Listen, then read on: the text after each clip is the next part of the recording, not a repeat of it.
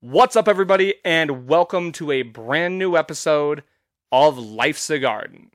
Today's guest is the bass player for not only one, but two amazing local metal bands. The first of which is In Rapture, and the second is Nyat, which stands for Night In at Tiananmen's.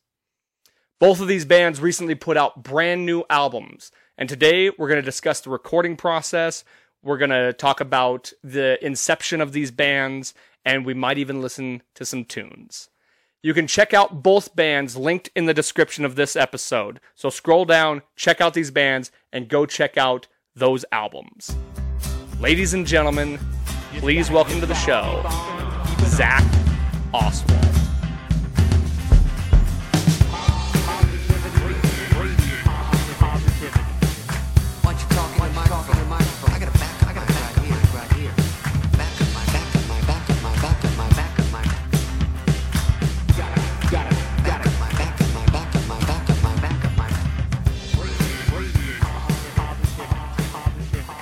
Cheers. Cheers, friend. Thanks for having me. Absolutely. Thanks for coming on the show. I always love having guests that want to be on the show. Oh yeah, absolutely. So I it's somewhat difficult to reach out to people and be like, "Hey, you want to come do this thing?" So when any and anytime somebody reaches out to me and is like, "Hey, I'd be interested in doing this," I'm like, "Perfect," because I've had plenty of times where people just back out on me Oh yeah, because it's not really something they want to do. It's just I don't know. So yeah, it's man. always nice having somebody that wants to be on. Well, thank you for having me. Very glad to be here. Uh, yeah, there's not a whole lot of people from the music scene doing the uh, weekly podcast thing, so glad to hop on where I can. Well, and I love having musicians on because it's actually something I can relate to. So it's easy to talk about. Can't tell you about like the amount of times I've had people on. I'm just like, what can I pry them for information of? Like, I don't know what we can talk about. At least like with music, it's relatable and I can riff on that all day. So speaking of which, you are in not just one but two bands. Yes, yes. First off, I feel like that would be incredibly difficult to like manage that. So music is pretty much just your life then, right? Uh, yeah, it's a really, really big part. Like when I'm not trying to go make money, you know, uh, usually spending time with the friends making music, really, really big part of my life. Yeah. Well, and you're not just in two bands; you're in two very like active and bigger bands in the music scene. Yeah, yeah. We try and with both of the bands, we try and stay really active. Yeah, like we're here to write music, play shows for sure. which is awesome. I always, I mean, I could barely manage doing one band as far as that goes. So, how do you manage your time with that? And how do you like break it up evenly amongst the bands? Is what's like the practice schedule like? Um, so In Rapture's been on Sundays. Like everybody has Sunday off. Like that day is In Rapture Day. It's our it's our Sabbath, if you will. Everybody, everybody has to have Sundays off for In Rapture, and um, we've been trying to just do like a one day practice a week for Nyat as well. Um, so it's like we'll try and do like three four hours scheduled aside every week for uh, In Rapture and try and do like a two to three hour NIAT practice as well. And when it's album production cycle, uh, it's like try and find two weekdays every week to do uh, recording sessions, mixing sessions, stuff like that. So when we're producing albums, it's like four to eight hours a week on the productions plus the four hours of live band practice. I would say. Right on. Something like that, I mean, that's a busy schedule, Yeah. but it takes a group of dedicated guys to be able to, because it's so hard getting. Because how many guys? How many people are in uh in in Rapture? Like There five are or five people in In Rapture and four for NIAT. Yeah. Yeah. So to get that many people on the same schedule, everybody's working, everybody's got social lives and things like that. It's tough, but you got to be tough, yeah. dedicated to do it. You know. So. Yeah, but I think the bottom line is like everybody in Enrapture is like like we're gonna do this regardless of the jobs that we have. So Right. like here's the day we do it and we're gonna find the jobs that work around it. Yeah. And like I mean it's there's weeks when someone can't make it. Like For sure. people have anniversaries, people have kids' birthdays, like things come up and you know, there's days where the fifth member can't be there, but the other four are gonna show up and work their asses off. Pretty much the only time I found that it really just doesn't work is if the drummer can't go. Yeah, that is hard. Uh, it it is like thankfully the technology is good enough where if you're recording music and Mhm. you're working on stuff like there's plenty of work to be done otherwise if uh, the guitarists know how to record their stuff, if they know how to record to a metronome, set up click track stuff like that, like that won't hold you back so much these days if you're specifically working on recording stuff, but yeah, I mean, if you're putting on a live show and you don't have a drummer there to practice it to, it becomes a lot more difficult for sure. Yeah. Oh yeah, You're not wrong about that. Yeah, the drummer is still a that's the heartbeat, you know. exactly. Yeah. We, we don't. I guess for me, we don't have like the tracking just yet to be able to do that without. So anytime we're missing the drummer, well, plus practice is always at his house. Oh, okay, So- yeah, yeah. Um, is Lucas Speed still your drummer? Yep. Okay, yeah, yeah. I've known Lucas for a long time. I uh, I remember watching uh one of his old bands. I believe it was uh, Idiot Kid Arsenal. I remember watching his band play at the FOE and uh, Shooters Bar back in the day. Yeah, I, I remember. I feel like I saw him play with Attic Dust once, and I know I saw him play with uh, Cancerous once when he was in Cancerous. Oh, that's right. Yeah, I forgot he was in Cancerous. That's right. Yeah. Oh yeah, been watching Lucas for a long time now. He's a great dude. Yeah. Like it's he's probably the most solid dude in the band as far as just like he, he'll never miss. He's always just on time uh, musically and in general. You know what I think makes Lucas a solid dude? Always remembers your birthday. Oh, he will yeah. always wish you a happy birthday. That is what makes him a solid dude to me. He may be That's a solid true. drummer, but man, solid guy too. Yeah, no, he is. He's a great guy. Um, Danny Shrieky from uh, Nyat. I used to be in a band with him long ago. Like oh, okay. briefly, it was like maybe a three to four month stint. We played one show together, but he's a cool dude too. Was that uh Suburban Society? It was Suburban It was Suburban Society. I hear the whispers still to this day of Suburban Society. That was one of those bands that uh, that was like the high school band that just was always around. Carter was in that one, and That's right, yep. Andre. The original Carter and Andre band. Yep. That's right. Yep, And then Justin, who's in my band, also was in that band. So that's how I even got involved in all that, and that was just such a brief Mhm. stint.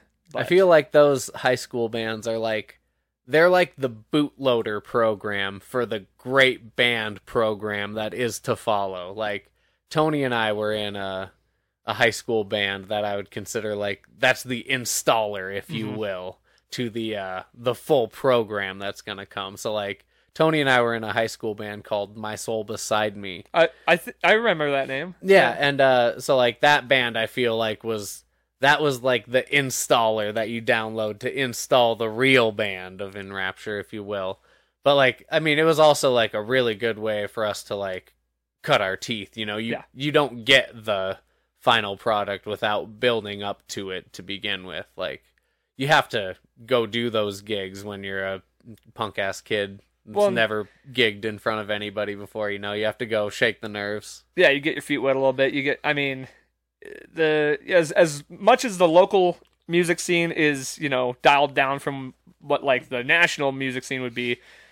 There's there's politics involved, and there's like little intricacies that you have to know as far as like etiquette and just like Yeah, I mean, you have to learn. stuff. You have to learn how to work with the people around you Mhm. too. Like you have to learn how to work with a sound guy. You have to Mm-hmm. learn how to communicate with the venue and the people that are booking you and stuff. So, I mean, it's a big learning process. It's just like any any trade. You have to learn the tricks of the trade and the the craft. And the best time you to do that, like, I suppose as an adult, if you were getting in a band for the first time as an adult, you kind of have more common knowledge, like just common sense. Yeah, you, you're not just just a dick kid. Yeah, bullheaded kid that Yeah. thinks you know everything, Yeah. which is definitely how I felt. And one thing I remember being really bad about when we were first starting music was like setup times, like getting things set up quick, Oh, breaking yeah. down. Like once you're done, you got to break down if you're not the closing band, Mhm. which we never were. Right. So we got our ass chewed a couple times, like, hey, you gotta like get on this. And I was like, ooh. Ever since then, I've always had a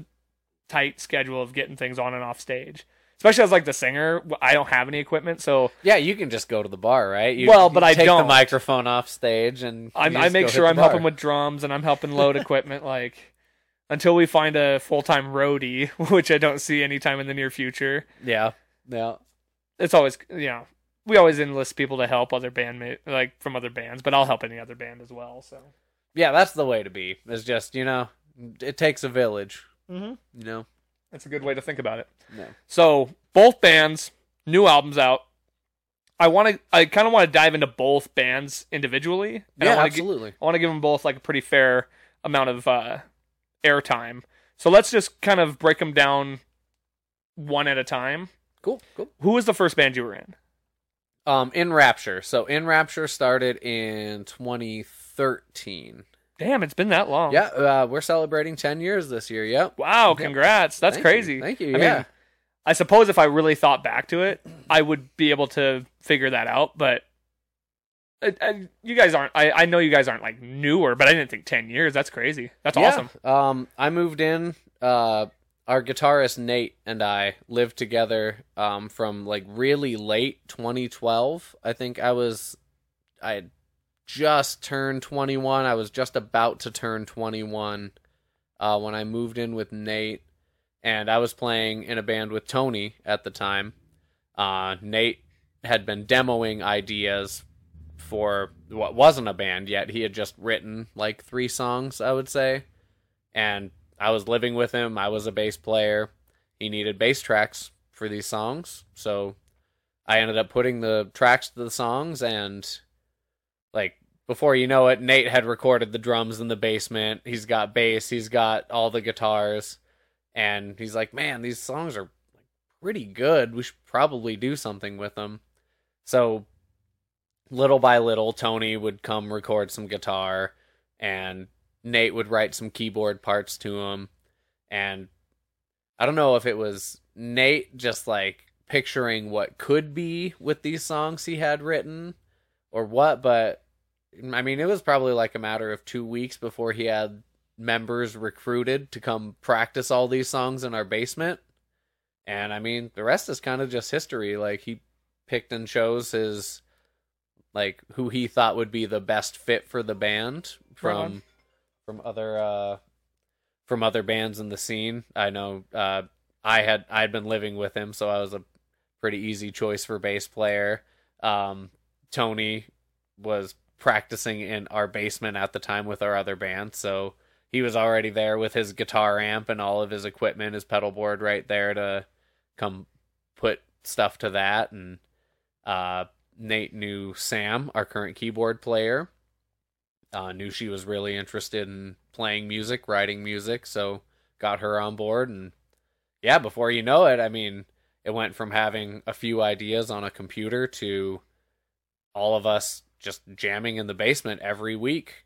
We just couldn't get enough. We just all we wanted to do was keep jamming and writing together and booking shows, and it just snowballed out of control. Is it all the same or- original band members then? Uh, yeah, we used to have a second keyboard player, okay. uh, but she left the band, I think, 2016, maybe 2017. Yeah. Okay. So other than that, though, everyone's still the original members. Uh, yep. Uh, we uh, changed drummers at 1.2. Uh, so we wrote and recorded our first album with a different drummer. Okay. And uh, JR, our current drummer, who's also the drummer for Nyat. Uh, Oh, I didn't know that. Yeah, yeah. Jr. and I are the also drummer, bass Okay. player, rhythm section for Nyat. Um, so I think it was our second year as a band, maybe third year. Um, before our second album came out, as we were about to start writing our second album, we changed drummers and got a new drummer. Okay. And since then, the lineup's been stable, just the five of us. Okay. Right on. And was it always intended to be just instrumental? Uh, yep, yep. We never ever had vocals on any of the stuff. Uh, we've had a couple songs that like we've done covers of that Mhm. we've done vocals with, and uh, we had our friend Zachariah Peabody uh, Mhm. put vocals to uh, one of the songs that we'd written. But all of the songs have been written instrumentally, and the song that Zachariah Peabody did that was kind of like an afterthought, to where after we had written that song, he came to us. I believe he came to us. I'm not sure if Nate reached out to him to have him do it, but it was after the song had been written. We'd recorded it, and then afterwards, uh, he came to us and recorded the vocals for the vocals version of that song, if you will.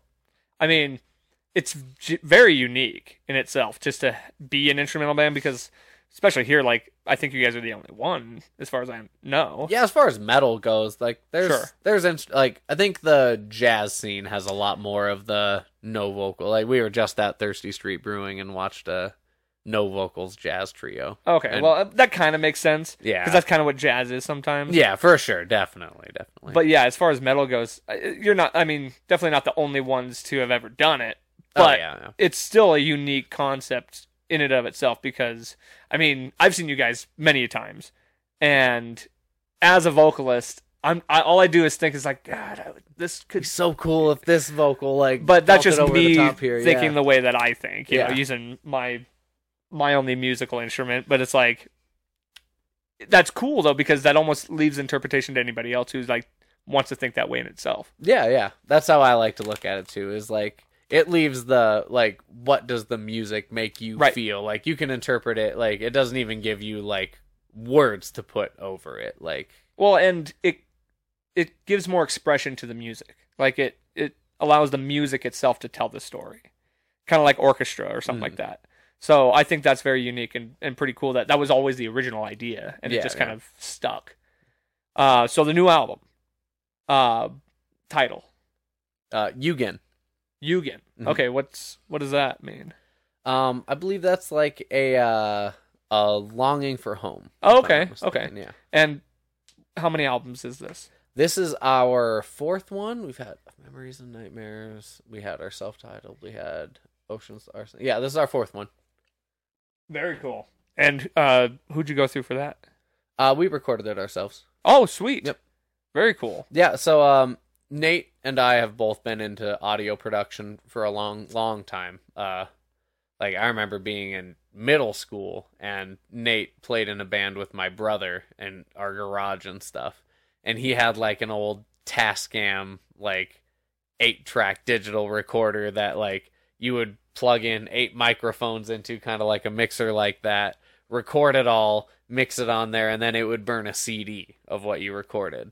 So like I remember being like just like a punk ass like teenager, 12 year old, like watching some dude plug microphones into a little mixer in our garage and being like, "Oh, dude, this is mind blowing stuff."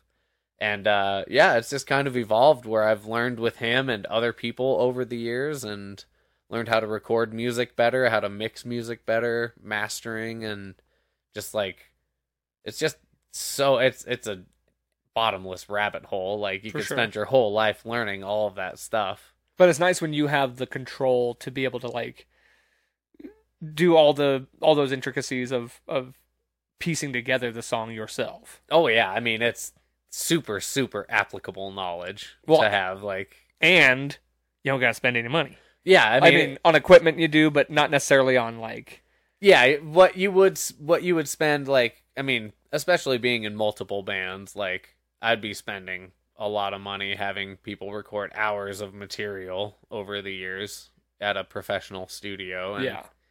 I mean, it is a trade off because like you also what you you spend the money like buying the equipment, but then you have to spend the time learning how to make it like sound not shitty. True. like true.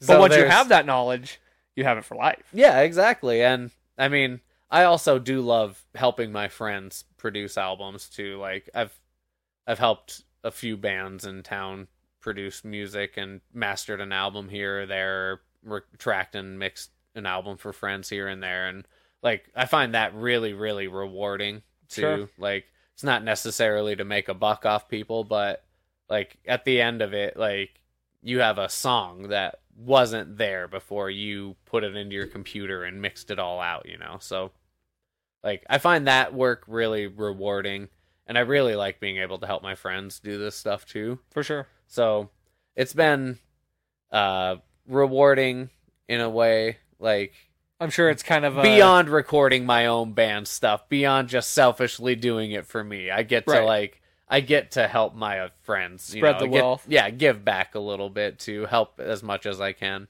So have you always done self-recording then throughout the band?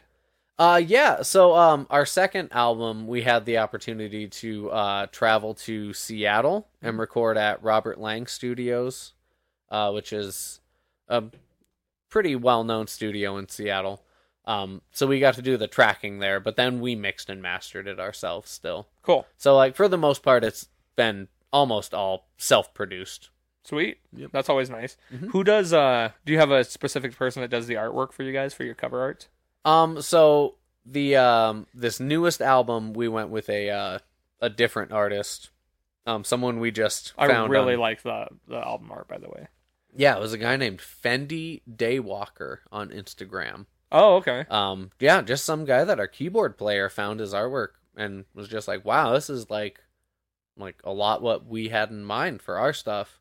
And yeah, beauty of the internet reached out, reasonable price, and before you know it, like, yeah, that's what our album looks like. That's the visual that accompanies it. That's awesome, man. Yep. Yeah, I, I really like that. Um any big shows coming up that you want to promote? Um, yeah, actually, uh, so in Rapture, um, this week we'll be playing. Um, we are playing Helena and Butte Ooh. tomorrow and the day after. Well, this will come out on Monday, so Oh yeah, so Yeah. So Helena and Butte, I hope you enjoyed the shows. posthumously, if you will, this uh, uh, yeah, we're playing Helena at Jester's Bar tomorrow and Butte at KBMF. Sweet. uh, the day after. But yeah, after that we have like ten shows all in a row. Uh, Rapid City, Laramie, Fort Collins, Colorado Springs, Salt Lake, Pocatello, Boise, Portland, Tacoma, and Spokane.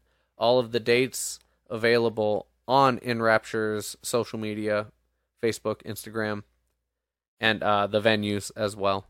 Sweet. Uh, yeah, but ten shows, well, twelve shows coming up within Rapture in the So, next two weeks. Like a little summer tour then. Yeah, yeah. Uh, trying to go play this music for pe- as many people as we can. So that brings an interesting point. Uh, how do you balance doing tours? Because I know you just did a tour with uh, Nyat, Yeah, yeah. like a five, six date tour. Or yeah, it was uh nine shows in ten days. Oh, nine. Wow. or maybe it was eight shows in nine days. Uh, yeah, eight or nine shows, in nine or ten days. Okay, so yeah, how do you balance doing that with both bands? Where where you got to go on a tour? Is it just like, hey, they're understandable when I go on tour with you guys, so it's got to be vice Yeah, versa? it's a lot of that. Um, so like, uh, Nyat is two members of In Rapture. So like, oh yeah, duh, I yeah, drums and that. bass, like, like, gotta understand, like, you know, we're gonna book stuff for both bands, but thankfully, like, everybody in Nyat is also friends with everyone in Mhm. In Rapture. Like, it's it's nothing but mutual respect and camaraderie, and like, we've all been friends for so long that it's.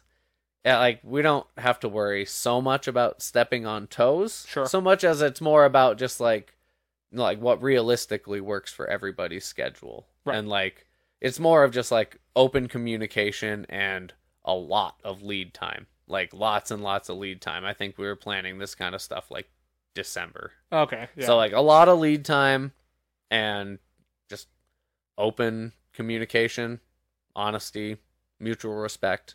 Like if you're covering your bases and like doing everything you can to like respect everybody else's because like everybody else has jobs you know? Everybody has family and things that they need to do with their lives too outside of the band. So like it's it's a lot of covering your bases like if we know we're booking something with one band we're immediately communicate it with the other band it's it's a lot of a lot of communication and yeah it takes some work it takes some effort things slip by and before you know it you're scrambling to cover stuff but like it all works out. yeah it works out it's it's all worked out and like i think the fact that there's different visions between Nyat and In Rapture. Like they're such drastically different styles of music even though they're both metal. Like one with vocals one without. One's like a really extreme kind of pushing the bounds grindcore.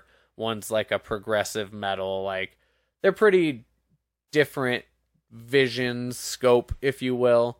So like we book them a little differently. Like Yeah. a lot more diy venues with Nyat and stuff. And like more i don't i don't know how to describe it as like more just like yeah it's got that like diy just like punk rock kind of just go out and grab it by the balls Mhm. like style like they have a little different scope and a little different like end goal. I think. Um, It's definitely, I mean, because I was going to make that point too. Like they're very different, drastically Yeah. different styles of music, which is probably awesome for you that you get to like explore two different realms of metal. And yeah, absolutely. And like, I feel like Nayat's so abrasive. yeah, and like I'm like a pretty angry individual Sure. at times. Like I deal with that for sure. Like it's not all sunshine and rainbows, you know. So like that gets to like express that side of my personality a lot more. And like in Rapture is more of like how can I make these emotions translate into like a beautiful end product for somebody. So like they're really different sounding in the end. Like they're branded so differently that right. that makes it like kind of an easy like you're gonna have different fan bases to Mhm. begin with. Like people are gonna people are gonna come to the shows like for different reasons and you're gonna have a different crowd to some extent. Like to some extent, like it's me and JR, so our friends are gonna come to the shows too. But like like there's people that come to the NIAT shows that I would never expect. Like there's like a local congresswoman that Oh, like what? just loves the NIAT shit. I see her at like every NIAT show. I'm like, man, just like never would have expected it because it's not like you know it's like one of me or JR's friends that's coming to like support us or anything. It's like people that like see our singer's message that he has to say like politically and can relate to it and stuff and you don't get that with the In Rapture because there isn't the political message behind it like Right. there isn't anything lyrically for people to you know rally behind if you will Well, So- and that's one thing I will say is very interesting about just like heavy, heavy, you know, like you said, grindcore or just death metal, whatever, you know, any genre of what you would consider to be extreme metal. It's so interesting to see what kind of people actually are into it because, like you said, a congresswoman, like who would have ever expected that? yeah yeah it's pretty it's pretty cool in a way because my my general taste of metal varies across all platforms like I, I like some alternative stuff i like all the way to like heavy heavy stuff but um it does generally and you were kind of alluding to this earlier it does generally attract a certain crowd like you got to be a pretty specific person to to like heavy heavy stuff yeah so I'm sure that kind of limits the venues you're able to play. Oh yeah, yeah, definitely limits the venue. Like, well, it doesn't just limit the venue. Like when we, uh, so I'm not an original member of Nayat, and Okay. neither is the singer. So uh, used to practice in the basement of the house I lived in, and uh, it was uh, a couple friends. Jr. started the band with uh, the guitarist of In Rapture, who's no longer in the band, but I am now. Okay. Um, but yeah, it attracts like a different kind of musician too. Because Mhm. like when we had auditions for a vocalist, it was like, like yo, you can't sing, no singing, it's all screaming. Mhm. Like it has to be this abrasive, and when you're dealing with that kind of abrasion, there's venues that just don't want it. Like For sure. it's so loud. Like we have amps, like we have full amps that we're cranking distortion through. It's a singer screaming, like screaming, screaming. He has a sound effects board that's just there to make harsh noise. Like it's not for everybody, and there's a time and a place for it. And I Oh, can for sure. I can appreciate that as the person making it too. Like. Mhm. Like, dude, we're not here to ruin people's night. Like, like we don't we don't need to be there at every event. Like, there's a time and a place for sure. Well, and it, especially in Montana, it's like Yeah, it is a hard sell in Montana too. I just feel, and then you you even limit yourself again where it's like not covers because so many so Mhm. many venues want cover bands, and that's what we've noticed has been really hindering us from being able to play other venues. Is just the fact that we're metal. I mean, we're we're kind of a middle of the road metal, I guess, and but also the fact that we're just originals, and most places want you to do covers, and that's how you don't get on a live after five. That's how you don't get to play like certain events like that.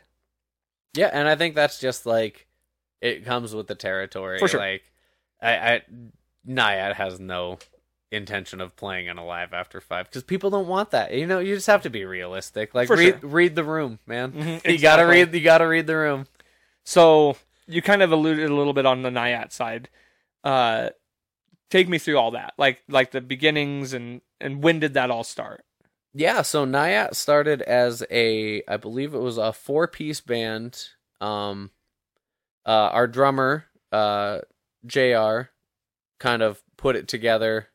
Um, it was him, the guitarist from In Rapture, Tony, um, the vocalist from his old band, Fallen is Babylon, and this crazy, crazy. He's like a mad scientist guitar player named Edward Longo, who Okay. used to live here. He moved to uh, Nashville recently, well, a few years back. But um, so it used to be two guitars, drums, and vocals, no bass. Um, that lineup eventually disbanded, and it was JR and Tony kind of looking for new members. And that band had always practiced in my basement, and I would always kind of just like help set up their PA. I recorded a couple demos for them and stuff, but it seemed like a good fit for me as a bass player because I mean, aside from the convenience, it was uh, music that I was really interested in. I liked the idea of playing really abrasive, really aggressive metal. Like it felt like a good progression for me moving forward writing. And um they were able to get our friend Will on board with vocals. I love Will. I love Will, man. Great guy. Um and so excellent to work with as a as a vocalist too and as a writer. It's so funny because like anytime I'm just talking with him and stuff, he's so chill and so just like calm, cool, and collected. And then you see him on stage, you're just like, hmm, this is a different dude. Like there's two personalities to this guy. But anyway, Yeah, absolutely. Uh that band, yeah, the lineup like started um just kind of in our basement as like a rebirth of the original lineup. And um eventually uh Tony left the band and we got Danny Chiriki Mhm. on guitars. Um so this is kind of like the third revision of the lineup that we've gone through. Uh the second one with me in it. Um but this one in a way has seemed also the most productive uh because we just did our second tour um the first one was more of a regional this one uh went down to texas all the way to san antonio and back Yep. so like pretty much how from was San Antonio? Great I love San Uh, Antonio. it was it was a lot god damn it, that one was hot Really? Good lord that one was, yeah it was hot and humid we did the river walk and boy i was chafing Yep, but, yep. but it was a lot of fun that one was uh it was good texas was good to us Cool. i mean good fucking barbecue too It looked like I saw pictures and stuff. It looked like a good time. it was a good time. Yeah, Amarillo, a lot of fun. Yeah, there's a lot of good times in Texas. Uh, San Antonio, I think, was my favorite of like the shit we got to do that wasn't like playing shows. Mhm. I think that was the best like It's like a free time that we got to spend. Yeah, like we walked around all of the river walk and saw the Alamo and had good food down there and margaritas. Yeah, yeah, yeah. It was a good time. There's sure. a piano bar right there on the river walk where like late at night, like whenever they start playing, you can just do requests and they'll play whatever. But they have like a full band. It's like pianos mostly, but then you it's a cool spot, man. There's like live music all over down there too. Yeah, yeah. It seemed like a lot of live music in Texas. Austin was fucking Oh, crazy. Dude, Holy shit. imagine. Man, yeah, we sound checked and then walked and like we heard like 10, 12 different punk bands, rock bands, metal bands all sound checking like the same like three block strip we were playing. Like Yeah, I I don't It- know if it it's still true, but I know for a long time Austin was like the central hub in the United States for yeah, live music capital. Yeah. for sure. for for especially rock and metal. Yeah, I believe it now. I definitely believe it. I had uh I hadn't fully like bought in, if you will, to Mhm. the yeah to see to the believe it. concept of oh Austin's just got all these bands like it's got to be just insane. No, it lives up to the hype for sure. Lots and lots and lots of bands that night. Sweet man. So um, you're talking about the tour. Um, you said this is the second tour you've done. How many albums? Um so this is the sec. So Nyat had done an EP, like a four song uh, release before that, and then one full length. Okay. So this is our second full length, uh, third release total, and we've done like a few one off singles otherwise. cool. Yep. So I think it was our second full length. And I imagine you do all the in-house stuff with that as well. Yeah, we actually um we sent it to be mastered elsewhere. Okay. Um yeah, we we were able to all pitch in a little bit extra and um send it to a guy in Portland who um his name's Bradley Boatwright. Shouts out to Bradley Boatwright. Brad, you are the man. I know you're not going to hear this ever cuz like man, can't even get you to answer an email. But Brad, man, I love you, dude. Bradley Boatwright. Thank you so much for making this album sound so good. Uh, Brad at I believe it is Audio Siege Studios. Um, he has done a lot of great grindcore, the modern grindcore albums, bands like Escuela Grind, I believe, and Full of Hell. Uh, he's done the mastering on those. His biggest like mainstream master that he did was um Stranger Things. He did the Stranger Things. Oh wow. Um, just like, I mean, you're talking about top of the line. Like, there's a big step up from what he can do to what I can do in my basement. Like, this is a guy who like has not just the gear, like a great studio with excellent equipment, but the experience to go with it. He's been doing this for so long. Like something like my band comes across his desk, he's gonna know this guy's doing this in a basement and his studio doesn't have good sound treatment. Look at this big buildup of low end. Like his bass is peaking here big time. Like he never even heard it. Like he's got the ear, he's got the gear, he's got the equipment. Like it's uh it's almost like an inspiration of like like where you can level up to if you work as hard as this guy did, you know? Like it's like seeing the next step in the progression. well, that's cool that you were able to do that. Yeah, yeah, we were able to all pitch in, and man, it's like a blessing to have band members that are all willing to like. I mean, you know, it's not free to Right. have somebody like that master your shit. Like to have band members that are like, here's what it's gonna be four ways. Like, let's fucking put the extra work in and go do it. I don't know that in three years my band has ever made money. Like we we we we pocket any money we make playing shows, but for recording, for merch, for any of that stuff, I think we originally put in like fifty bucks each to buy our initial merch, Mhm. and since then it's just been like a revolving door, being able to just like sell the merch, buy more merch, sell. You know, Yeah, well, that's what you're supposed to do. Is, Right. You know, you keep Some the ball. It's keeping the ball rolling. Some people don't think about it that way though. Yeah. Like you gotta kind. Th- this is the most business minded I've ever been. Is being in a band, like having to think about things like that. And I've I've had guys in our band be like, you know, so are we ever gonna make any money on that? It's like, eh, probably not. Like if you want to keep making merch, you're just gonna have to put it back in anyway. hmm So maybe one day, but not probably anytime in the near future. Whereas like playing shows, we're actually putting in work. So I'm originally we were putting that money into a band fund, hmm but now it's like we've gotten to the point where yeah, if we're gonna make money playing shows, we're gonna keep that money. Yeah, yeah. Yeah, it's uh it definitely makes you think about things in a different way. Absolutely. Cuz like I mean, yes, your band is going to make that money, that profit percentage. And that's why like planning things is so important, like how much you're going to spend on the shirts, how much you're going to make back on them, and then what you're going to do with that money. Like you're going to the profit like you're going to pay for the shirts to get printed again, but then what comes with the money after, like the extra bit. Like you have to like there's there's levels to this shit, Yep, man. yep. There's levels to this shit. You like the more you think about it, the more you plan it.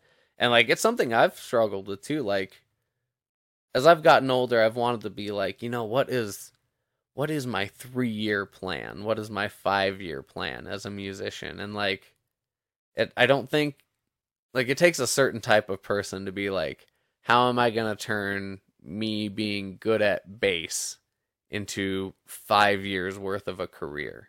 You know, like yeah. it's it is a different thing because like i mean no one's gonna pay you to sit on some on some couch and play bass for five years. So you have to like, I mean, there is planning that goes Mhm. along with it. You can't just be like, "Here's my talent and I'm good."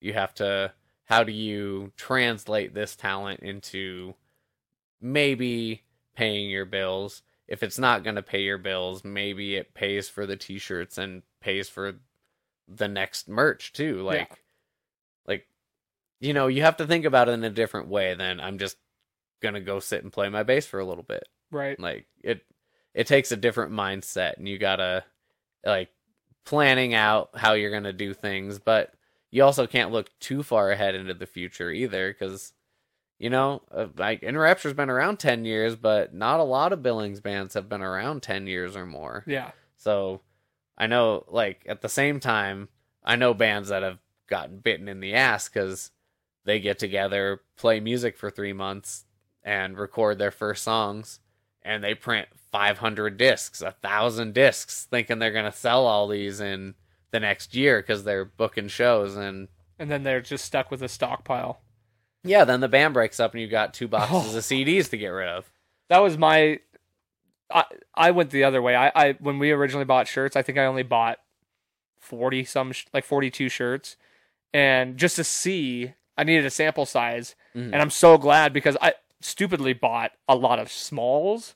Mm, okay. I, I just bought like twelve of each size, not not really thinking about the fact that I needed to get two X, three X because we had a lot of requests for those, Mm. and no, we still to this day have smalls from that original run. oh, shit. Yeah. So anytime I make reprints, like of new stuff, I only get like three or four smalls, yeah, and smalls. then get get extra, double, two, triple, four X. You know, because you you need those. And now I'm glad I did that though in a smaller bunch because now I kind of have an idea. Plus, we got to see, do people even want this stuff? Yeah, yeah, the trial batch size. Like that's why like I mean breweries, they they brew their first batches small batch. Right. Like do the tamp the testing sample batches, if you will. Like, like coffee roasters, they're going to they're going to roast half a pound at a time if they're initially starting up their business, you know. You don't want to just like it's a big risk. Yep. Like you have to know that the market is there if you're going to drop a big investment into a bunch of merch as a band. Like you know, you have to know you have to have the shows booked if you're Mhm. going to drop big money on a lot of merch, a lot of t-shirts, albums, hats, all the stuff. Like you got to have the shows booked to go sell that stuff if you're going to drop that money. So it's a learning experience. There's a learning curve there for sure. Like Yeah. I kind of wish I would have taken like marketing classes in college. I literally just I just learn by following other like I, I just hear different stuff from other people and I kind of just find my way through the middle of it all, and that's kind of just how I've or just learn by failing. Yeah, Yeah. I, I think failure is actually one of the best learning mechanisms Yeah. that we can have. Because, like, man, there is nothing like. I mean, it's the same reason fucking fat shaming works like a motherfucker on me, dude. Like, dude, I don't, I don't, I just don't want that negative experience in front of people again. Like, if I have to fail in front of people, like, I'm gonna do my best not to do that again. Right. Like, Well, and but like you said before, don't bite off too much more than you can chew Yeah, because then you're stuck with all this product and or all this extra stuff that you can't get rid of. yeah. You got to get the sample size out 1st Mhm. Um, and and that's kind of two. We we played music for a year before we printed any merch because we need to know for one, are we going to be sticking around? Are we good enough to stay with each other? Second, do people even like what we're doing? Mhm. And do people now we have a market of people that want to buy this stuff? Yeah. And, and that three years later, I wish we would have made it. We finally just recorded our own EP, but we waited this long because we wanted to know that it was going to be worth it hmm Yeah, establish your brand. you know? Exactly. Yeah. and make sure our stuff is solid and Mm. that we've got our songs the way we want them. And Yeah. Quality product at the end, you know. before I forget, let's shout out the Nyat CD. We didn't name it. Uh yeah. So um the Nyat album called Head First into the Berkeley Pit. Uh reference to our good old Montana. I loved that, Well- by the way. Um yeah, it's uh 10 songs. Um all produced uh, since like November of last year. It's all very recent material. Uh, first album with the current lineup. Um, me, Danny Chariki, Will Summers, J.R. Anderson. Uh, yeah, grindcore from Montana. Who uh who did the album art on that one? Oh shit! That oh, you're hitting me with these questions. I don't know. Um, that's another uh, artist that Jr. found on Instagram. I Okay. believe the name is Morbid Dusk. Morbid Dusk, if I'm not mistaken.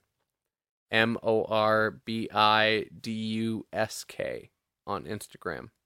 Cool. Don't hold me to that. I'm Well- pretty sure that's it. Almost positive.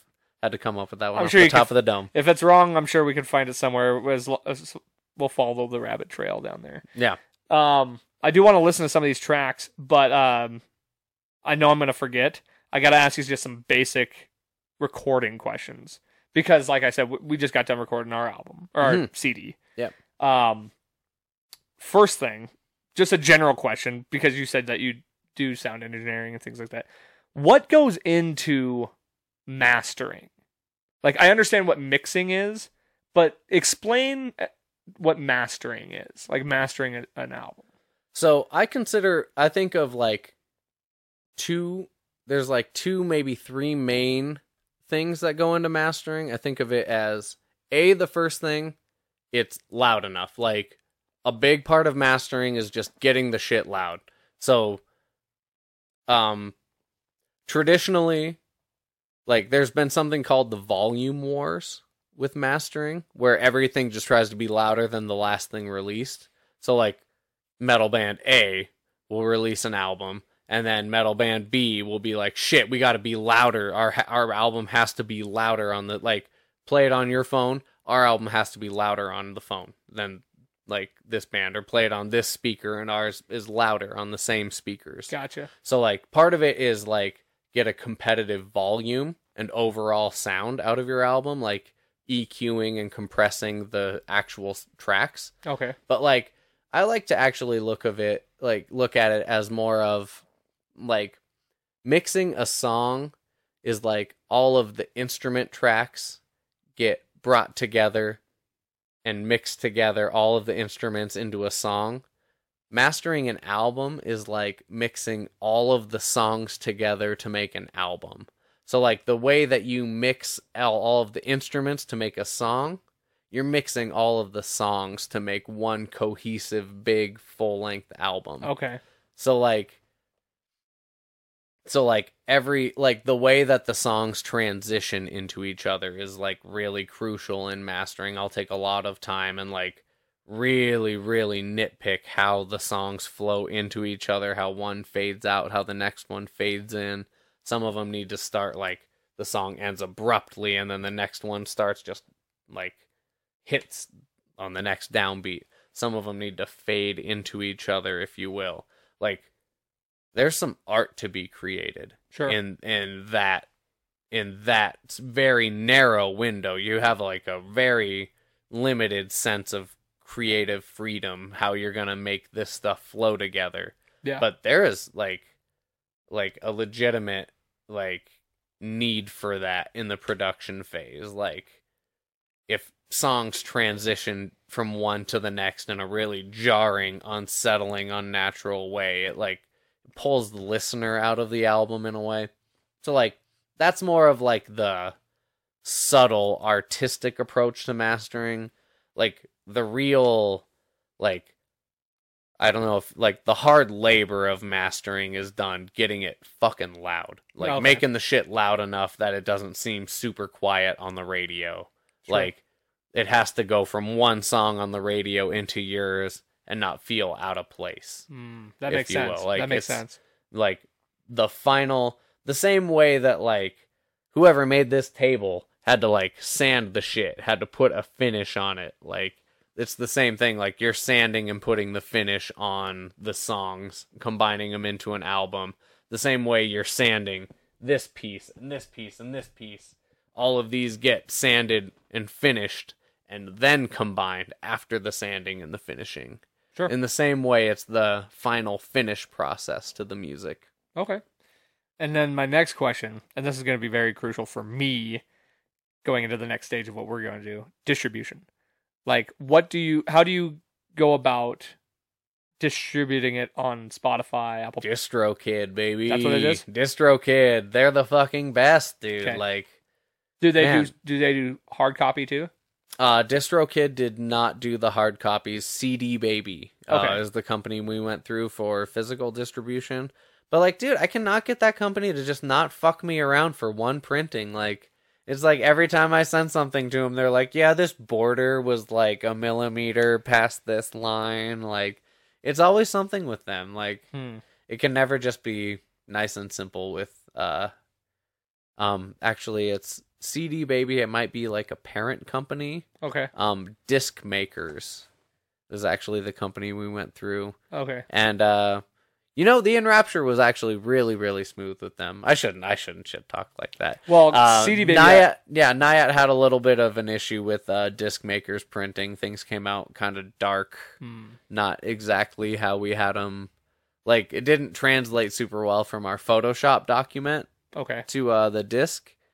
Um, the In Rapture one went a lot smoother, Okay. but this is like fourth one we've done. through So you're CD used Baby. to that. Yeah. Okay. Yeah. So In Rapture. CD. so like it was it was a little bit of a learning curve with the excuse me with the uh, Nyatt one. Okay, yeah, CD Baby was the one that I had heard of.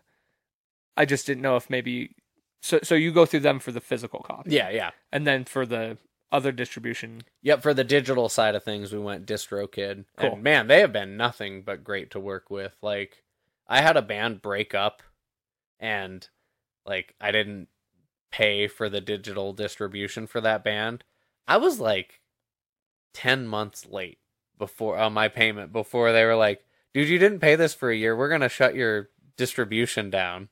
And I was like, "Hey guys, sorry I'm late. Can you keep it up?" And they were like, "This guy, yeah, fine, yeah, we'll keep it up. If you if you pay us, we'll keep it up." And it and it distributes to all platforms. Yeah, yeah, Amazon, Spotify, like any of the major digital ones, like like they were good like beyond good to me. Like they were good to me when they shouldn't have even been good to me. Like they are too good of a company. Like Well, so fucking nice. I can't even believe how nice they were to me. that's a shining recommendation. I think we might have to look into that. Yeah, can't can't say enough good. Like they're tops.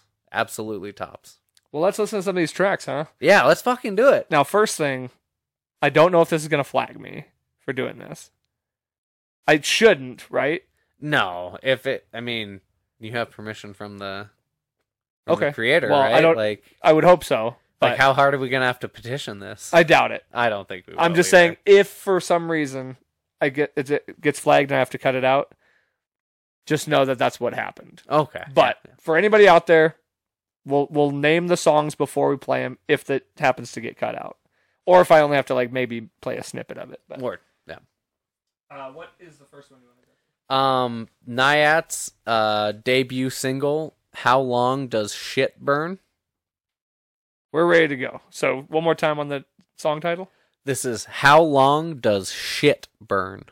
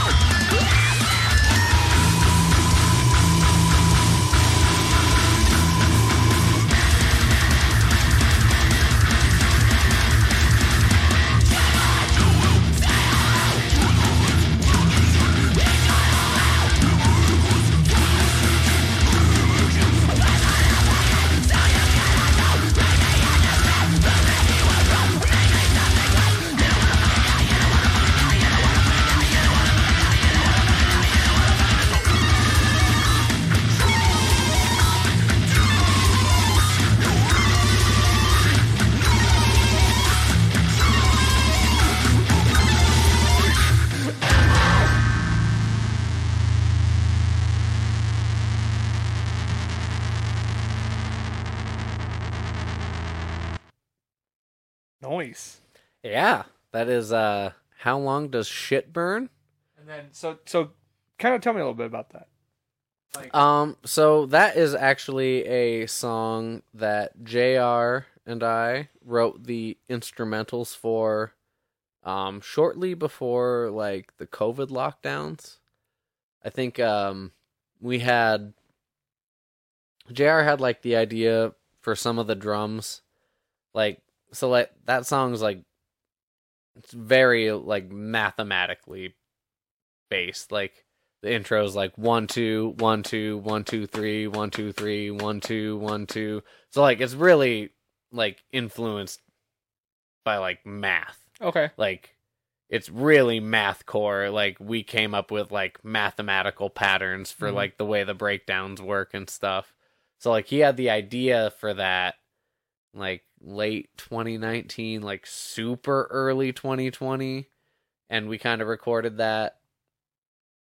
And uh like right when things locked down like February 2020 we recorded drums my bass and um as like the new lineup with Nyat progressed uh that was one of the first songs that Will wrote lyrics for I think pretty sure that was one of the first handful of songs he did lyrics for um so like it was me and JR and Ed Longo, old guitar player, had kind of like structured that one together. Shouts out Ed. Love you, miss you. Um and Will wrote the lyrics to that song um about John McCain, Oh wow. Republican politician who um he does not care for. Um, there are specifically quotes of John McCain, and I actually don't personally. I think there are a lot of politicians that I have a lot more negative feelings towards than John McCain, but there are a lot of John McCain lines, like John McCain saying he wouldn't trade with Middle Eastern companies or anyone, any company based in any Middle Eastern country he wouldn't trade with them because a they trade in burkas and America doesn't trade in burkas, and b they like one way flights, so he wouldn't Oh feel comfortable God. flying there. So for these reasons, our singer has adopted a disdain towards John McCain. I will say personally, I will say I don't share the animosity towards John McCain because when he was campaigning against Barack Obama, there was a moment when an American voter said, I don't trust Barack Obama. He's an Arab. He's not American. He doesn't have America's interests in mind. And John McCain, to his credit, said he's an honest American man. He's a good man. We disagree on the issues. But like those what you said isn't true. So I think there I think there's a lot worse politicians out there. But Oh. at the end of the day, I, I, don't mean, at the end of the day, like I have a I I can agree a lot with the sentiment behind the lyrics that Will wrote for that song cuz Sure. I mean there is a lot of xenophobia and I mean I'm sure it's Yeah. applicable to a lot of different aspects. yeah, so like I think and I mean at at the same time too that's human nature like you're going to be able to find things you don't like about anybody. Sure. But I, I mean, when it's the people that are leading you Oh, and yeah. that have control over the policy that affects your day to day life, like, like I think, I think Will has good reason to write the things that he's written about John McCain. You'll get no argument out of me when it comes to politicians. I I don't really care for any politicians when it comes to either side. I think there's corruption in all of it. So Yeah, I was, in I was, some way, shape, or form.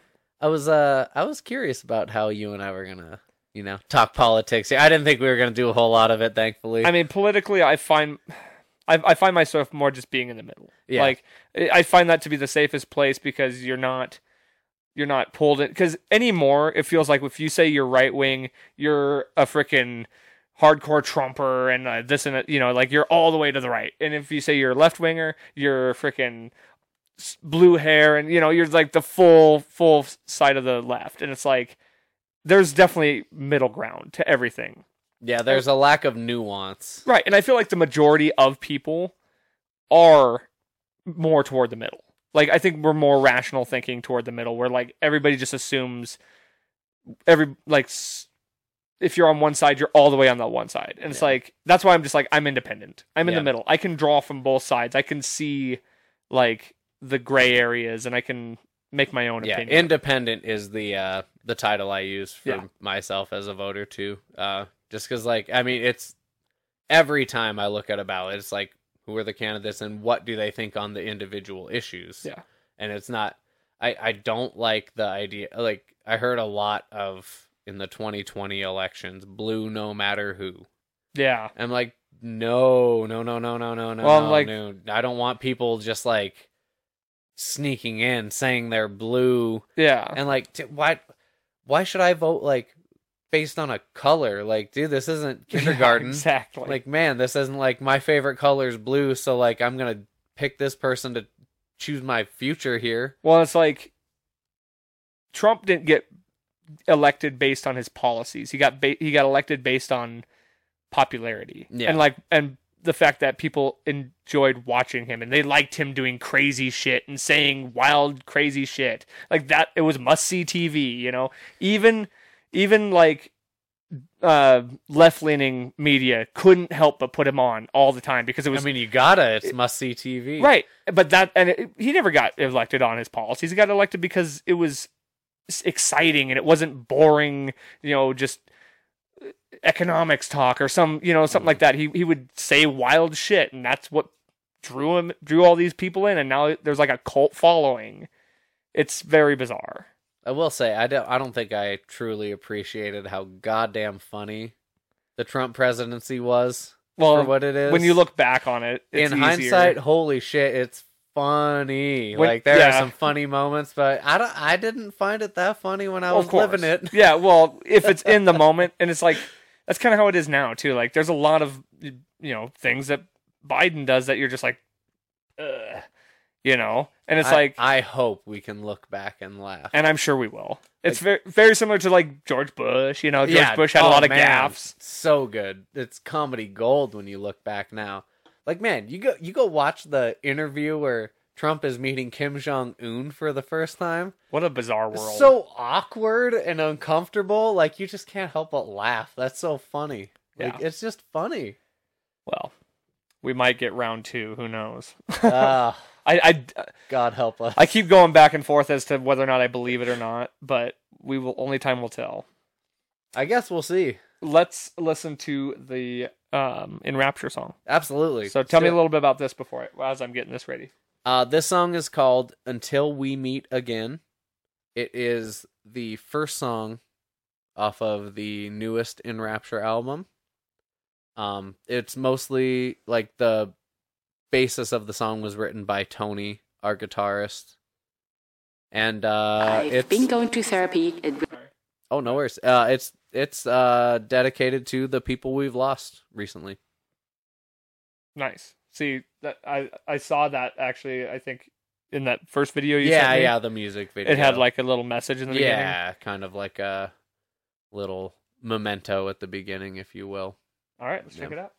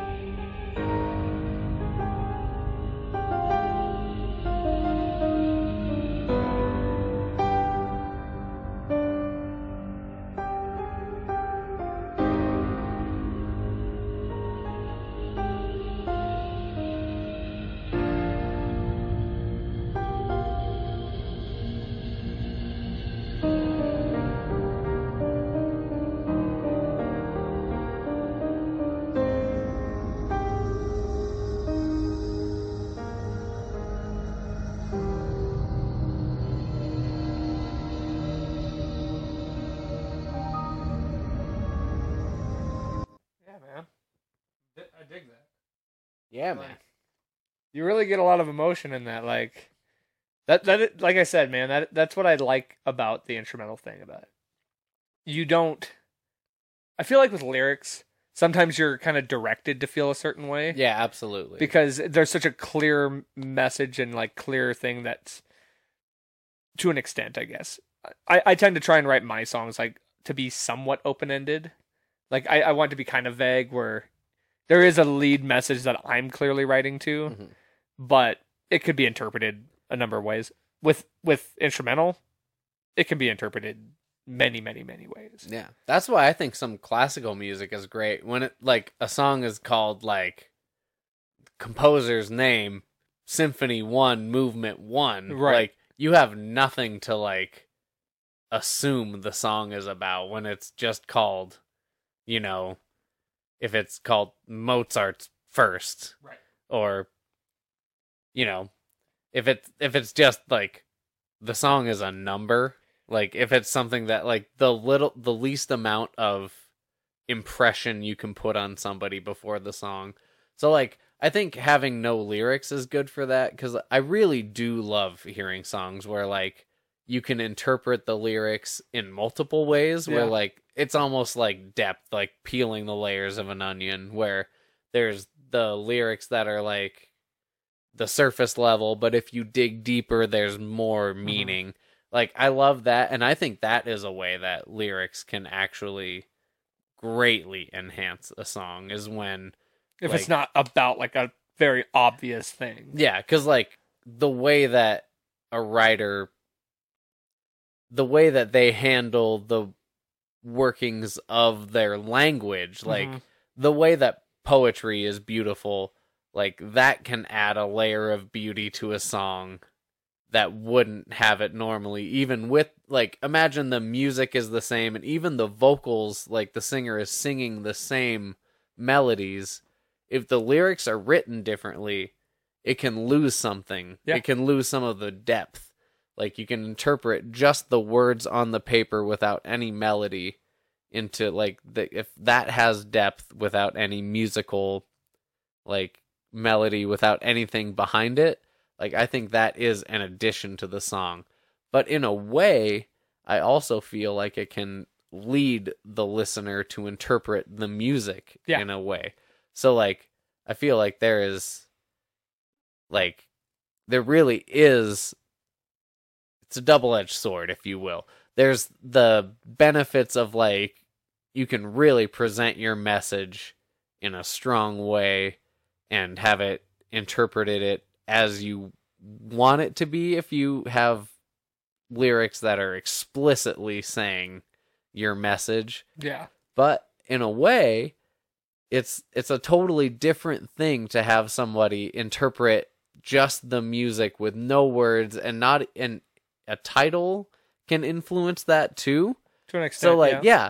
so having something even just the idea of having something titled already like affects the listener's mind. It's true. That's true. Yeah it's just this it's a weird concept of like how much do you want the listener to interpret?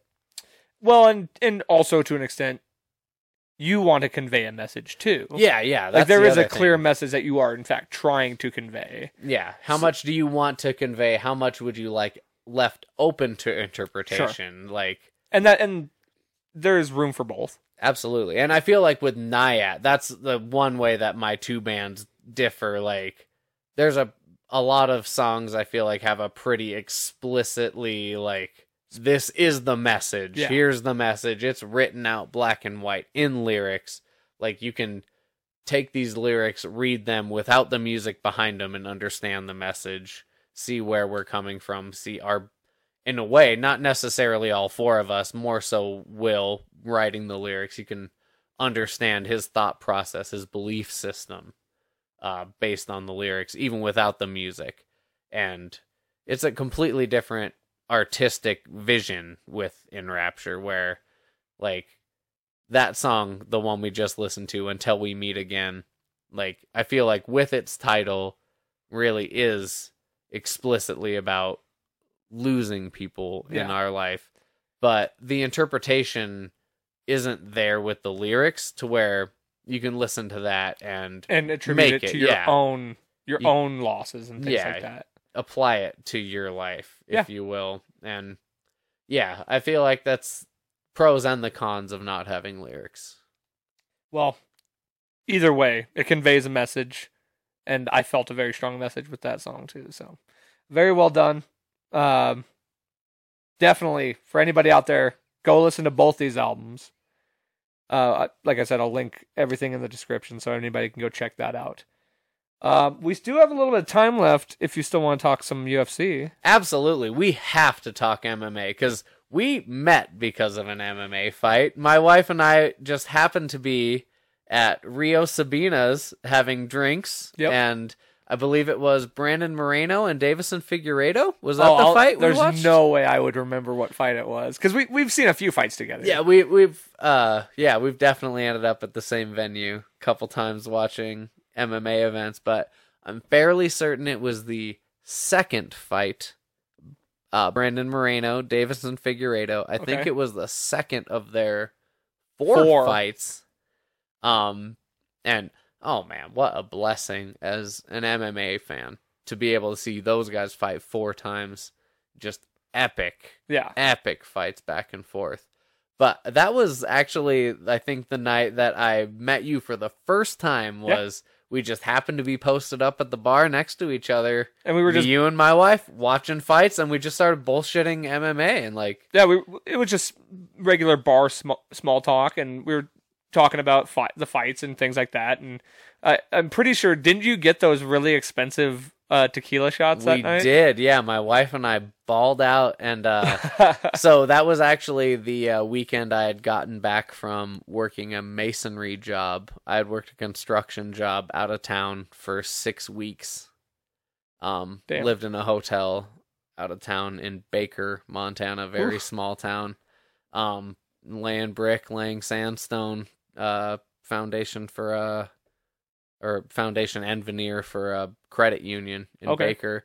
So we had just I had just gotten back from working a month and a half out of town. We were celebrating and uh yeah, we were taking very expensive tequila shots and the guy next to me at the bar happened to be watching the UFC fights that we were watching and uh you know, enjoying and had to offer, you know, I'm Oh, not yeah. gonna I- not gonna take a shot like that. and I just- couldn't accept because like that they were like I'm not gonna say the price, but they were they were not not cheap. And I was like, I can't. I I would be at to a debt to you if you did that. But to, you said they were good. They were good, and thankfully we did get to have a drink together and watch some more MMA. Yeah. like yep. uh, I think the bottom line is we have gotten to enjoy drinks together. Yeah. We have gotten to watch fights together. We've gotten to talk a little MMA together too, and I'm very thankful for it because most of my none of my bandmates, most of the people that I play music with, not interested in MMA. Right. It's uh, very much me and my wife okay. like that is our thing together and then like we come together and tell our other friends about the great times we've had Yeah. enjoying MMA and nobody else really gets it. They're happy for us that we get to go watch our sport. And Well, it's nice that you both it. enjoy it too. Yeah, I'm I'm so I never would have thought like this is something my wife and I we got together and started dating and it was years before we watched MMA together. And I'm so thankful that like I threw on some fights one time one day at the house we lived together at and I was just like, "Yeah, it's been a while. I haven't put on MMA in a while. Do you like do you like watching the fights?" And she happened to say, "Yeah, my dad and I used to watch these together all the time. Like I like this and this fighter and here's why I like him." And before you know it, her and I are just like every weekend we just love watching these fights together. We have fighters that it's like I like this fighter because of this fighting style and here's what this guy does well and it's entertaining to watch because of this and like it really is an artistic expression and man, it's so entertaining and so brutally honest and human like yeah. Well, and there's no team involved. It's it's one guy versus one guy. Like you you die on your sword or you win by your sword. Yeah. Like, so so when did you start? Like what era was it when who who were who was big when you kind of got into it? Um, so I think when I was really getting into it for the first time, um, Matt Hughes and GSP Oh, okay. were in their Uh-huh. rivalries, and Matt Serra. So it was like GSP conquering his foes. Yeah. um, was one of the first eras So of like mid two thousands. Yeah, like I was like freshman in high school, eighth grade, kind of coming up. It was like right after I had gotten out of Taekwondo. I took Taekwondo when I was younger, and uh, as I was like, I like none of my friends took it, and I was like losing interest in it and stuff, and like as I was growing up, like became less interested in that and started watching MMA a lot more. It was like, oh, here's where the martial artists that really want to Yeah. lay it on the line. This is where they go. Like, see if their taekwondo beats the college wrestler. Yeah. Like, really Well, lay it on the line. And now it's gotten to the point where like everybody's so good at everything. Yeah, dude. I mean, people have been training just MMA since they were 12. Yeah. Like, it's a totally different game, evolved way beyond what, like, I mean, GSP was a pioneer. Like, he was the first guy to have the, like, stand up kickboxing and be like, now, how's he, here's how I'm to incorporate the ground game. And, like, how I'm to trick people into thinking, like, this is this stand up kickboxing. And then the second they think that, boom, blast the double leg. I'm on the takedown. I'm hitting the jujitsu. Like, I mean, it's we're talking split second. Like, Yeah. they're in the process of throwing the strike, and GSP's transition to the takedown, and that takedown is transitioning to the jujitsu. I mean, it was really leveling up the game and advancing the thought process of the game. Like, I Oh, think he- that was He's by far one of the greatest of all time. yeah that sure. was the that was kind of the era and i feel like i was like you kind of like look at when fans get into it Mhm. and you can like see the different eras like man the guys that are like i don't know if you follow raul rosas junior mhm. man the people like him that like they're teenagers Yeah. and they are already That's beating people in the mma game like Oh yeah, like, yeah, yeah. we're witnessing like a total revitalization of the game and it's it's pretty incredible to watch 19 year olds that are beating full grown men in a cage Yeah. and doing it off technique like it's because they've practiced so hard and i mean at the same time like you see plateaus in that game too like True. where it's like no you have to spend time like like with the gloves on striking too and Well, there's a level of being too like too young for, yeah for the you ju- moment. you just don't have the time and yeah you don't have the mindset right the maturity. Mhm. Um, I remember. I, I do remember seeing like Forrest Griffin and Chuck Liddell and guys like that fighting vaguely in my youth. The mo I'll never forget the moment that I was just like back into MMA because like I was a casual fan, let's just say at the at the time, um, just liked it here and there, but it was the Conor McGregor hype. The Conor McGregor hype. I, I Mm. knew all about it. I had heard about it. Like it was all over sports. The rise of Conor. I saw Conor versus Aldo. And- Mhm. Granted, it wasn't quite the the full length fight we were hoping for, like that but just based on that alone, I I was like, okay, I'm I'm I'm in. So ever since what was that, 2012? 12 Or, yeah, yeah, 12 13 pretty much since then, I've I've been strong, and only for the like last five six years, I've been like every pay per view. I'll try and I'll I try to watch every pay per view. Sometimes you know things get in the way, or yeah yeah i mean well shit they don't make them fucking easy for everybody to just buy No, like that's why I go to Rio shit's Sabinas. $80 like because I'm Yeah. gonna Oh, that's I, I I have got to say I love having places like Rio Sabinas to where my wife and I can go spend 20 bucks on dinner, yeah tip the bartenders fat, have a drink each and you're still coming out spending less than buying the pay-per-view to begin with. And, like, exactly. and the the tenders and the servers have a good night that night too. Like Well, and it's a nice atmosphere. You get to hang hang out with people and Yeah, bullshit. you and I Yeah, never would have fucking met. We wouldn't be here doing this shit if it wasn't for a place like that. exactly. Like getting people together to watch some fights like Do you guys still go there, or Uh, yeah, we go there from time to time. It's Mhm. like I think we we end up going like three times a year. Like, Yeah. I'd say it's like three MMA fights a year that we go to Sabina's for. sure? Catch Yeah. the big ones, have I- some beers, hang I'm- out with the tenders. I missed the last one just because I don't remember why. It was it wasn't a great card either, but it was cool that Amanda Nunes got her retirement. Oh, all that one uh, just this last Saturday. Yep, yep. Yeah, I wanted to talk to you about Amanda Nunes. See how like because man, I think her run is pretty legendary. Man, she went like twelve fights undefeated or something like that. Not only does she stack up among, she's easily the greatest woman women's fighter of all time. Yeah, I mean, you compare her run to like there isn't a man other than Anderson Silva. Like I think it's pretty hard to even find a male that compares Well, and the fact that she held two titles consistently, for def- so defended them long, both. too for so long. Think about how little competition she had at 145. And look at her resume: Holly Holm, uh, Ronda Rousey, Chris it's- Cyborg. It's a killer's row. yeah, yeah. unreal. Like it's like Shevchenko twice. yeah, it's like every former champion in Yeah. those weight classes. It's like every single one. She didn't let any former champion go without beating them. Yeah, she not only belongs, she she she belongs in the ranks of the greatest of all time. Like she, she's up there with Jon Jones and uh, GSP, Anderson Silva, Demetrious Johnson. Like she's right up there with all I those. put her. I put her on my Mount Rushmore. I do three males and Amanda. yeah, Like, absolutely. I think. I think what she did against the competition in like I mean it's everyone. Like and not just that, in dominant fashion. Oh man, yeah, big time. I think I think you do have to give huge props to Julianna Pena. Sure. At, Yeah. Like at the same time, what a fight that was. But then she came back and just decimated her immediately after that. Like Yeah, it kind of negates it in a way. Like don't Yeah. get me wrong. I think it. Like you said, huge props to to yeah, Pena. I think it both solidifies her legacy, and I think it also, at the same time, it gives the clout to Julianna Pena. For sure. Like, I mean, I think it solidifies like Amanda Nunes. This was her era, and now moving forward, it is Julianna's to take or lose to squander. Yeah. Like, I mean, all eyes are on her. Like, we got to see now. She'll probably get the next title fight. It'll be probably her. Has to be.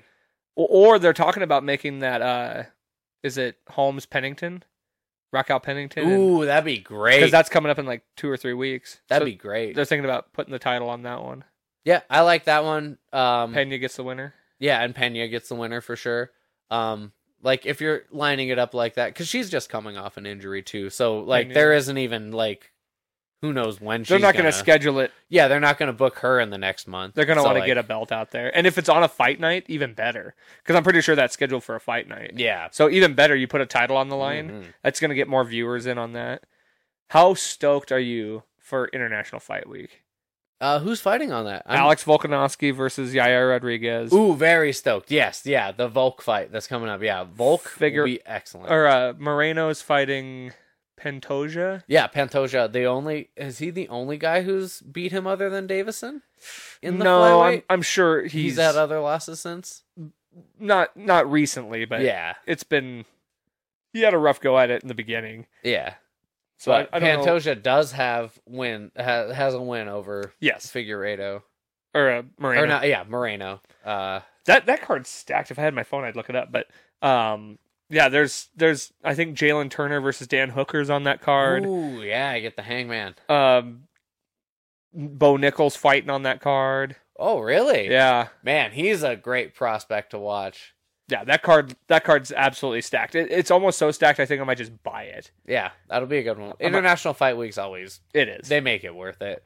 and then they just announced a bunch of cool fights like Cory Sandhagen versus um, Umar Nurmagomedov. Ooh, okay, yeah, That's coming up. It's Umar's first like really big Challenge. rank. Yeah. That'll be a good one because he's he seems to have the whole package. Like he's got the grappling, but man, his kicking He's a Nurmagomedov. his kicking game, man, he has the craziest. Like you watch when he throws a front kick, his like spine has Oh, arch to it. yeah. Like he's like whipping his spinal cord back to get the velocity. It's crazy to watch that guy fight. Yeah, Like, it's There's some contenders in 130. You want to talk about depth and division? 135 got to be number one, man. Like, think so. dude. I mean, all you you get through the top 15, and like the number, like the next five unranked guys You're are right. killers. Bantamweight is a tough one. Like ban honestly, bantamweight, featherweight, and lightweight are Yeah. all stacked. Yeah, lightweight's my number two pick is uh for most stacked because like you get through the number fifteen guy in lightweight too, Well, and it's still like holy shit, you are like Especially when you throw Volkanovski in that list because he's clearly like Yeah. gunning for that. yeah. And then you add they just uh, Max Holloway just announced he's going to move up to 55. Mm. So like it just gets more and more stacked now. And featherweight's losing a lot of a lot of those guys, but yeah, I'd say featherweight's not quite as deep. Yeah, it's it's starting to to peter out just a little bit. It's it's tough when you have a guy like Volkanovski who's just I was just gonna say like it's hard to like judge the depth when like you hit top five and like there's a huge gap between five and one. Right. Like it's kind of hard to judge. Depth. I mean, two and one. Max Holloway's the number Yeah. two, and Volkanovski's beat him three times. The last time, the most definitive of all of them. Yeah, absolutely the most definitive of all of them. I mean, I mean the other two fights didn't even look like the same fight. Uh, but yeah, I would say like that makes it kind. It's kind of like hard to judge the depth of a division when Amanda Nunes is just wrecking Right. everybody in the top Right. five. It's it is kind of hard. Like I think that is part of the reason that 145 in the women's never got its, It's- fair shot. It's gonna dissolve. Yeah, I it's, it's gone now. And then I think, I think we see the bantamweight title move around quite a bit in in. What do you think women's. about Valentina moving up to 135 now that she Oh, lost? I bet she will. You think she will? I Yeah. think she goes for that 135. I think she's title, going too. to she's going to try and do the and the Nunes and, and be the double champ and, and run both divisions. I think so too. I think now's her time. Yep. Like you don't get a chance like that. It kind of sucks that we never got to see the third installment of Nunes versus Shevchenko. I I agree and disagree. I'm not that like of all of the. I think the Max Holloway Volkanovski fights, like where it's like you got two of them, and then it's like no, we need the third. Like that wasn't Yeah. definitive. I think that was a better example of two fights that needed the third, even though like the call went the same way. But Shevchenko wasn't the fighter she is now. Hard agree When she on fought- that. Absolutely agree on that. Um, like man, her her ground game, like I couldn't believe like the ground, like you you watch her fight people and she just picks them apart in the stand up, and then the next fight, it's like she identifies it in her training. She's like, I'm not gonna kickbox this person to victory. I'm gonna get him to the ground. The Jessica Andrade fight. You know what? I bet example. I bet they probably would have done it had she retained her title. Had, had Shevchenko beat Grasso, if if there's no way Dana White didn't kind of know that this was going to be yeah, that last fight. Yeah, I yeah. bet you if Shevchenko had her title, they would have possibly tried that. Yeah, it might have been in see that, yeah. conversation. But because she lost to Grasso, like that's there's no room for that now because the hype is only if it's a champ v champ. Yeah, absolutely. Yeah, you can't have the you can't have someone move up and shoot for the title if they're not already the champ below. Right.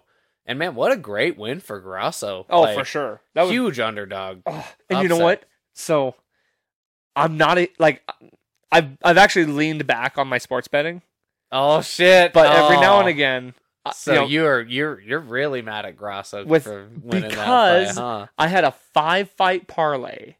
Only one of them missed, and it was the one that had the greatest odds not to fail. Yeah, the dominant champ picking up. I think she was a easy nine hundred or something like that, and uh, or uh, yeah, uh, Shevchenko was a minus nine hundred. Right, minus is the favorite. Yeah, Yeah, minus nine hundred. and so she had the. Uh, I had whatever that fight card was. Yeah, I ten think to one odds. Yeah. Shevchenko. I had like five, four out of five right, and that was the one that failed me.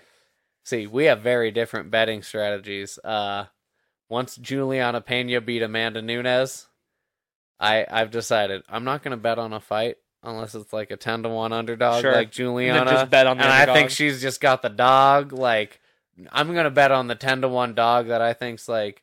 Uh, what I really should have done on uh, I should have bet on Jack Della Maddalena's first UFC fight because I watched his contender series fight Like And I was like, I was like, he's gonna rip this 170 division apart till the top 10 easy, like for sure. He's a madman. Yeah, And like his first UFC fight, he was like a five to one underdog against an unranked fighter. wow. And I was like, dude, he's gonna fucking rip this guy apart. Like this doesn't. It's not even gonna be close. He's got a big fight on International Fight Week too. Yeah, yeah. He I don't does. remember who he's fighting, but That's a good one. It's his first uh like top Real 10 guy. challenge, Yeah, yeah. it's his first. Oh fuck, I'm actually gonna look it it, up because yeah, I have been To- big on Jack Della Maddalena since his uh contender series fight, hmm and I I I knew he was just gonna rip through his first at least one, maybe two uh fights in the UFC as a unranked welterweight.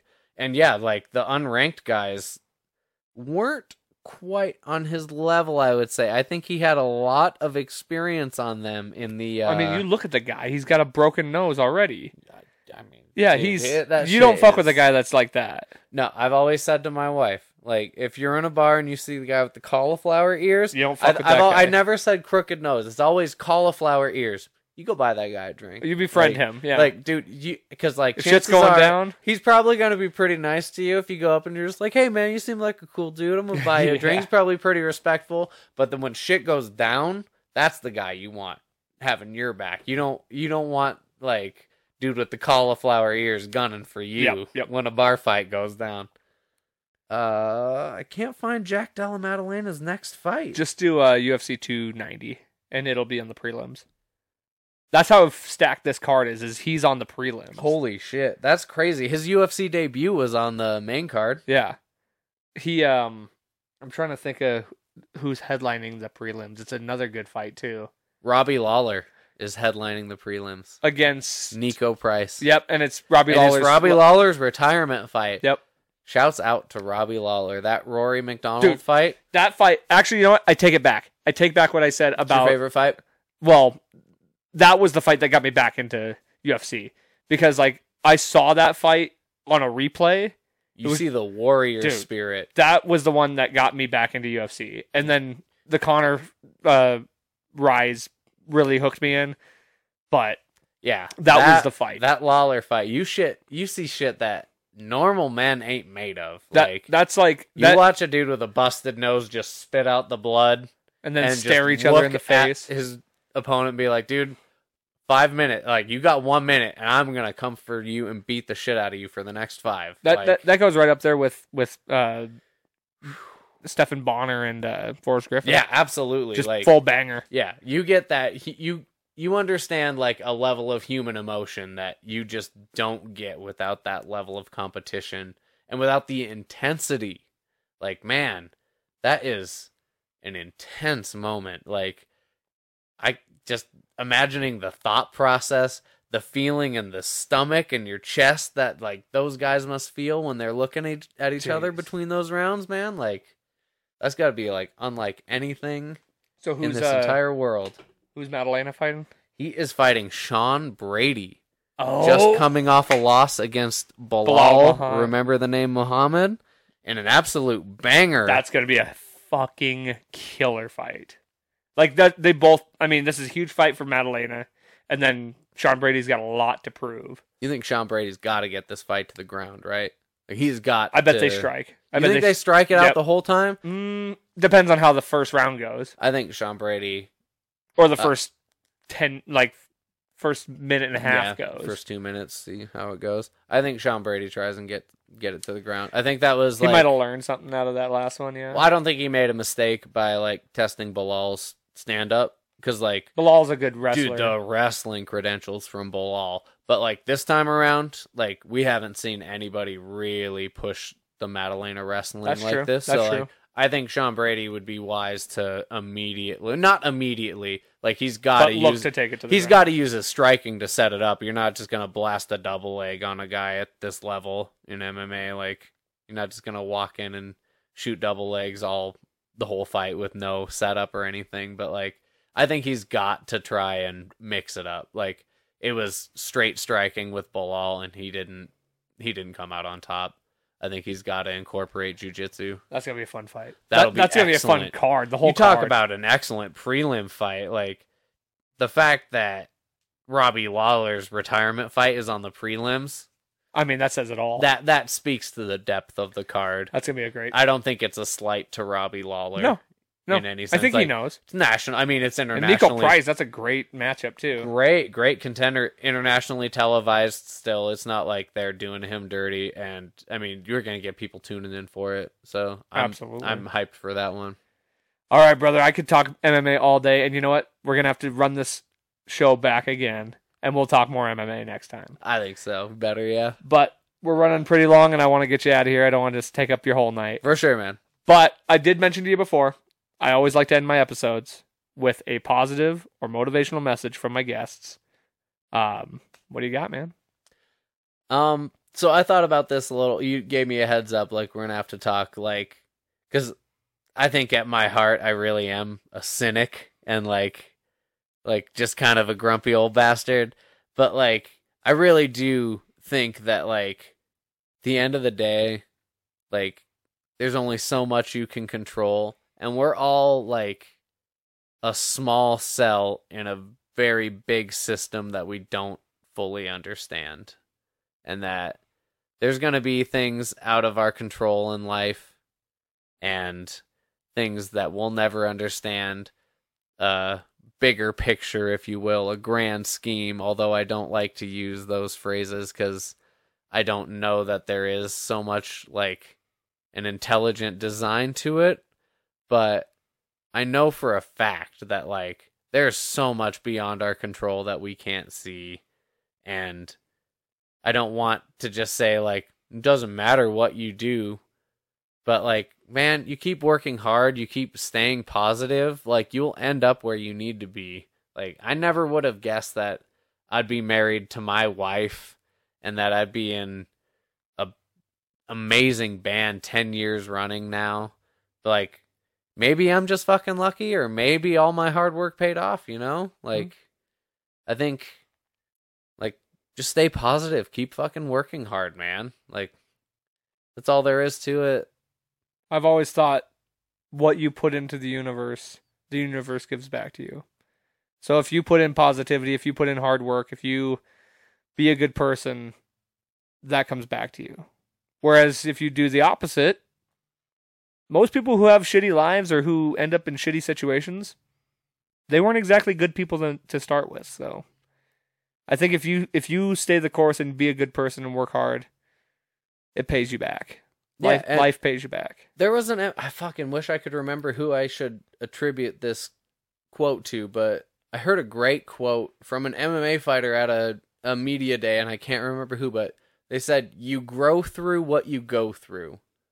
And like every every negative in your life like it really does have the opportunity to be a learning experience and it's a lot easier to just sit on a couch and say that and be like, well, you just need to learn from it, move on. Like, it's really not that fucking easy to just be like, okay, well, now that I'm dealing with all this negative, my life's going to be so positive. But, I mean, you just got to keep moving forward. You got to stay positive and, I mean, have the faith. Like, I can't I can't say that everybody's life is going to be perfect if you just keep working hard and keep staying at it, but I feel like there is a lot to be said that like a lot of hard work, a good attitude is going to get you a long fucking way. Agreed. Well, brother, thank you so much for coming on the show, man. This yes, is a lot of thank fun. you. Thank you so much for having me. Appreciate it. And then everybody out there, make sure go in the description, click on both bands, check out all the work, check out the new albums, share them with your friends. Let's get the word out. And also, share this episode, like it, comment, do all that stuff. That's what we call uh, cross cross promotion for Cross for pollination. for me and for you. So, thanks to everybody for listening. Thank you guys. But don't forget, life's a garden. Dig it. Dig it.